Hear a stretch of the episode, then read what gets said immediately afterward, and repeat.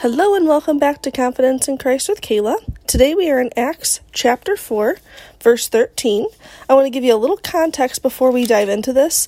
This is where Peter and John go before the Sanhedrin. So, um, this was right after Peter gave his kind of first big sermon, and um, the leaders are very unhappy, and they have brought Peter and John before them, and they're questioning them, like, in whose authority are you teaching on? And like, they're just trying to figure out what the heck's going on. And after Peter has kind of given their account as to why they're preaching and doing what they're doing, this is the response of the Sanhedrin. They say, when they saw the courage of Peter and John and realized that they were unschooled, ordinary men, they were astonished and they took note that these men had been with Jesus. I think what is so cool about this verse, um, there's a lot of it, but it said like they saw the courage that Peter and John had. So they noticed them by their actions. They could tell just by being around them that they had been with Jesus.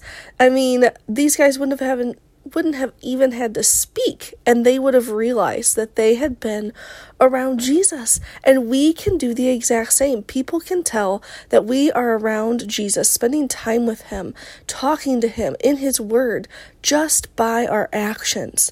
So these high priests, they notice that um these guys have courage and, and look at these guys. Like, these guys are nobodies. It continues, says, and they realized that they were unschooled, ordinary men. Jesus can use anybody.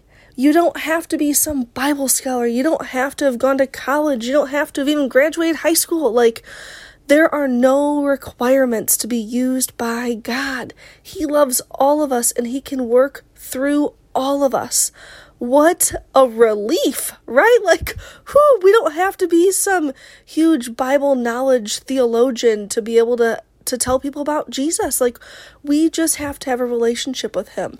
Thank you, Lord, for not making the requirement so high that we couldn't reach it. Thanks for not setting the bar so high that it was unreachable and just we couldn't even try to attain it. He can use any of us, and we can have courage just like Peter and John.